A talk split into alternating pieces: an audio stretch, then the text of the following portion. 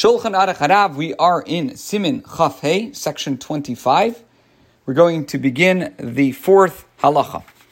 We learned that if one keeps their talis and tefillin in a single bag or a single container, they should be careful not to put the tefillin above the talis, because then they would have to bypass the tefillin in order to put on the talis first, and you should not bypass a mitzvah. We also explained the reason why uh, tzitzis are put on first. That is because they are worn more frequently, uh, being that they're worn on Shabbos and Yom Tov, days when tefillin are not worn.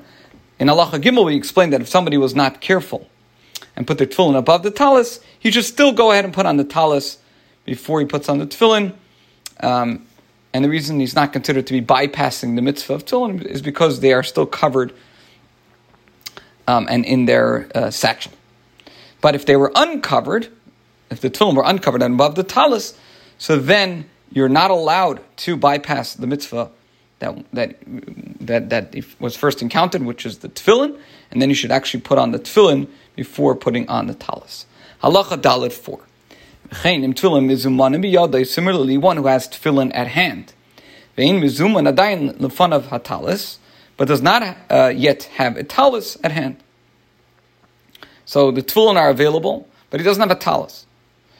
So this individual does not have to wait for a talis to put on before putting on tefillin. Instead, since there's another rule, and that is uh, she'in mashin as a mitzvah means uh, the observance of mitzvah should not be delayed, as the Gemara in Yivamis Daf Lamites says, 39a says.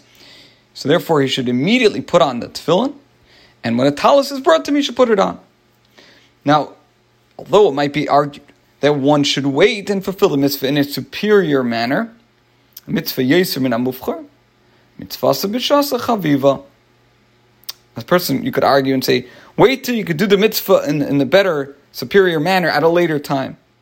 No. A mitzvah at its earliest appropriate opportunity is more precious. And the Gemara Pesachim 68b illustrates this principle as follows.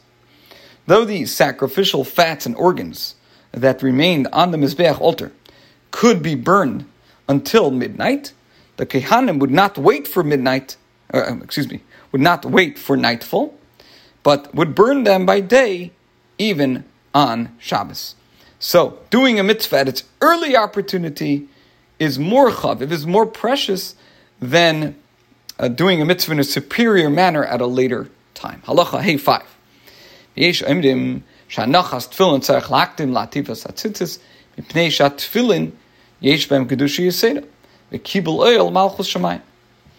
Other authorities maintain that in all instances one should put on tefillin before wrapping oneself in tzitzis, and the reason is because tefillin have a higher degree of holiness and involve the acceptance of the yoke of heaven.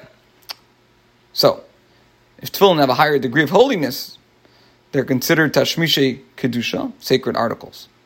And for this reason, they may not be worn in a bathroom.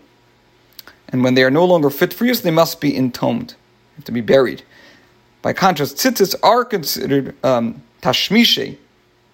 mitzvah. In other words, uh, tefillin are called tashmishe kedusha, sacred articles. Tzitzis are tashmishe mitzvah, which means articles used for a mitzvah and are not bound by the above requirements. Okay. Halacha Vav 6.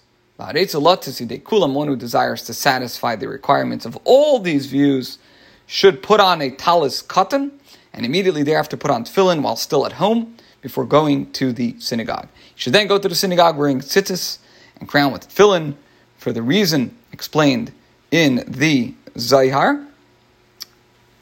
And, and once there, he should enwrap himself in a talis gadol. And the Zohar quoted in Magen Avram says that one should not leave his house in the morning without wearing tzitzis and tefillin. Indeed, a spirit of holiness rests upon a person who does wear both and proclaims before him in God's name, Israel, in whom I take pride. Now, the other in the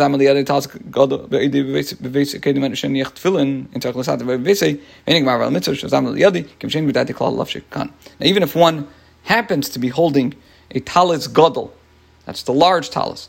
At home, before he puts on tefillin, he does not have to put it on at home. Such a deferment is not considered to be bypassing a mitzvah which becomes available since he had not intended to wear it there. This concludes Halacha Vav and today's shiur.